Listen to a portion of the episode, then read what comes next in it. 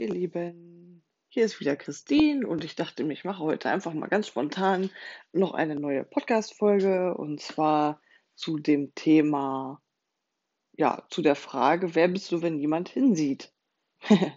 ich finde, das ist eine ganz interessante Frage und zwar kann man sich einfach mal vorstellen, wenn man jetzt zu Hause ist, sind wir alle irgendwie, ja, haben wir so eigentlich unsere Eigenarten. Wir sind eigentlich dann so, wie wir sind. Also wenn wir jetzt wirklich alleine sind dann machen wir bestimmt äh, Dinge auf eine bestimmte Art und Weise. Äh, wir lachen vielleicht mal in den Spiegel, wir tanzen vielleicht mal. Und sobald aber jemand vielleicht zu Hause ist, verstellen wir uns schon wieder so ein bisschen. Wir passen uns an und äh, ja, berücksichtigen natürlich auch den anderen, der vielleicht bei uns zu Hause wohnt. In meinem Fall ist es ja so, dass ich einen Sohn zu Hause habe. Da kann ich schon mal gar nicht so sein, wie ich eigentlich bin. ich muss Schokolade heimlich essen. ich mache das auch. Natürlich nicht immer. Wieder kriegt ja auch mal Schokolade, aber naja, ist ja auch egal. Jedenfalls äh, ist das schon eine Sache, wo ich mich äh, verstelle. Und da gibt es natürlich auch viele andere Dinge, was ich einfach interessant finde. Und ja, der eine oder andere sagt jetzt vielleicht, nein, ich verstelle mich nicht. Wenn mein Partner zu Hause ist, bin ich ganz genauso, als wenn er nicht da wäre. Kann natürlich auch sein. Es gibt natürlich auch Menschen, die zeigen sich zumindest ihrem Partner gegenüber, so wie sie sind.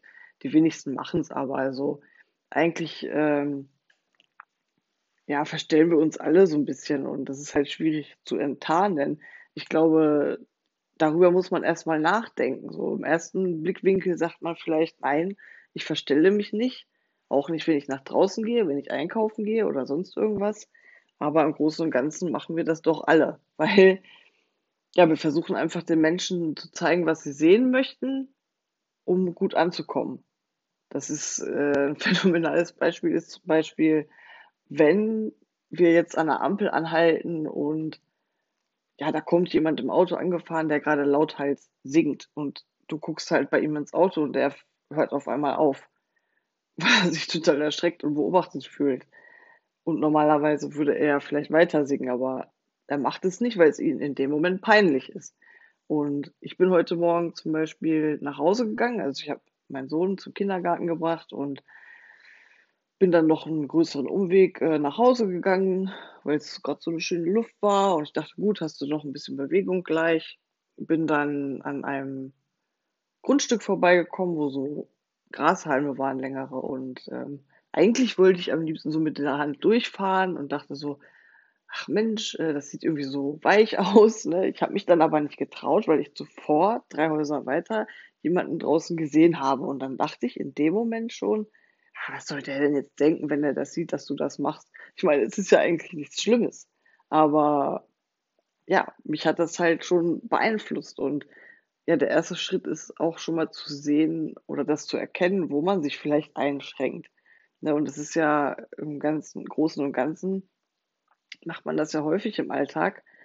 Und ähm, ja, was halt vielleicht wichtig ist, das einfach mal so ein bisschen durchzuscannen und zu gucken, ja, wo verstelle ich mich vielleicht? Wo könnte ich echter sein? Weil manchmal ist es einfach unnötig, dass wir uns verstecken. Das ist dann halt ja zu extrem einfach, gerade in Bezug auf, ja, wenn wir Fragen gestellt bekommen oder ja, wenn jetzt jemand dich fragt, äh, wie auch immer, kannst du mir helfen und dir geht's eigentlich selber nicht gut, dann kannst du das ruhig sagen. Ne? Also die meisten Menschen machen das nicht. Die sagen dann ja, wo sie sich nicht gut fühlen oder ja, wie auch immer. Ne? Man kann dann einfach sagen, nein, ich ähm, kann nicht, es geht mir nicht gut. Und äh, ja, der andere wird jetzt sehr wahrscheinlich nicht unbedingt sagen, bitte ich nicht beschimpfen oder beleidigen, sondern entweder ist es ein netter, lieber Mensch, der das äh, respektiert und akzeptiert und sagt, okay, ich verstehe, dass es dir nicht gut geht, dann äh, erwarte ich das natürlich auch nicht von dir. Oder aber es ist jemand, der sauer ist und äh, ja, angefressen ist, enttäuscht ist, wie auch immer. Und dann ist es aber eigentlich deine Aufgabe, auch das zu akzeptieren und zu sagen, okay, es ist halt so, äh, aber trotzdem stelle ich mich an erster Stelle, weil ich wichtig bin. Ich möchte meine Wahrheit sprechen, ich möchte meine Wahrheit leben und ich möchte halt gucken, dass es mir gut geht.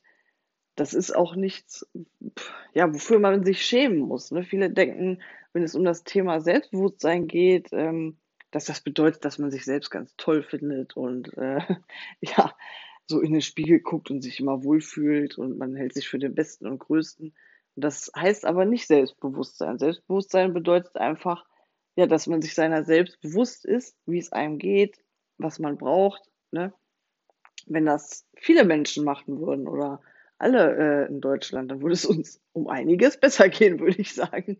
Weil, ja, es gibt einfach so viele Leute, die arbeiten gehen, obwohl sie krank sind, weil sie Angst haben, was die Kollegen denken. Die sagen: „Mensch, die faule Sau macht jetzt blau, macht jetzt hier extra Urlaub, wir müssen jetzt hier buckeln.“ Oder der Chef meckert oder es sind doch schon 3 andere Kollegen krank. Ich kenne das alles selber aus meiner eigenen Erfahrung und rückwirkend muss ich ganz ehrlich sagen, habe ich viel zu oft gearbeitet, obwohl ich obwohl es mir nicht gut ging, wo ich erkältet war oder aus sonst irgendwelchen Gründen. Aber ich habe mich lieber krank zur Arbeit geschleppt, als dass ich meinem Chef gesagt habe, ich bin krank und, äh, wäre das Risiko eingegangen, dass ich verurteilt werde. Ne, aber was bringt mir das? Also, dadurch war ich länger krank, die Erkrankungen sind noch schlimmer geworden. Das war irgendwann mal 'ne kleine Erkältung, dann musste ich Antibiotika nehmen, weil's dann schon 'ne Halsentzündung wurde. Das wäre natürlich nicht passiert, wenn ich, ja, einfach zu Hause geblieben wäre. Ja, und das spielt für mich alles so in das Thema rein. Ähm, wer bist du, wenn niemand hinsieht? Ne, wenn wenn ich jetzt niemanden hätte Re Rechenschaft ablegen müssen oder niemanden hätte anrufen müssen oder ich hätte kein Risiko zu befürchten, dann wäre ich doch zu Hause geblieben. Also habe ich mich vom Außen beeinflussen lassen, was nicht gut ist. Ja. Ja, das war's jetzt auch einfach schon und einfach mal 'ne kurze, knackige Folge. Einfach mal noch mal 'n bisschen so zum zum Nachdenken anzustoßen, ähm, ja, dass man vielleicht einfach noch mal guckt, so: Wo würde ich Dinge eigentlich anders machen? Also, wo würde ich Dinge vielleicht ja, wie soll ich sagen, anders machen? Ähm, ich muss kurz überlegen. So manchmal machen wir ja jeden Tag Dinge, die wir eigentlich nicht machen wollen, weil wir denken, wir müssen aus irgendwelchen Gründen, weil irgendwer das sagt, weil irgendwer das mal gesagt hat oder irgendwer das von uns erwartet. Eigentlich würden wir es anders machen wollen.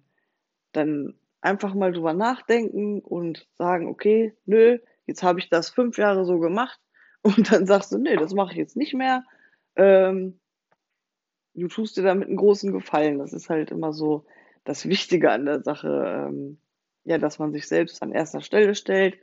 Und das Witzige an der Geschichte ist einfach, man stellt sich an erster Stelle, dadurch bekommt man mehr Energie und dadurch kannst du letzten Endes wieder mehr anderen helfen. Das ist, äh, wirklich 'n witziges Phänomen, als wenn man immer also, vielleicht der eine oder andere, der das hier hört, der kennt das vielleicht.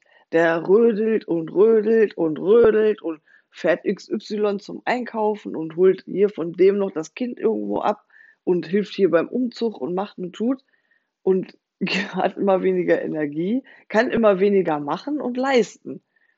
Oft ist es so, wenn man sich wirklich an erster Stelle stellt, dann bekommt man viel mehr Energie und kann auch wiederum anderen dann mehr helfen. Das ist irgendwie, ja, so 'n bisschen schwierig zu erklären, aber vielleicht versteht ihr, was ich meine. Ja, und jetzt höre ich auf zu quatschen. Ich wünsche euch 'n tollen Tag oder 'ne gute Nacht und freue mich natürlich extrem, wenn ihr wieder zugehört habt oder du.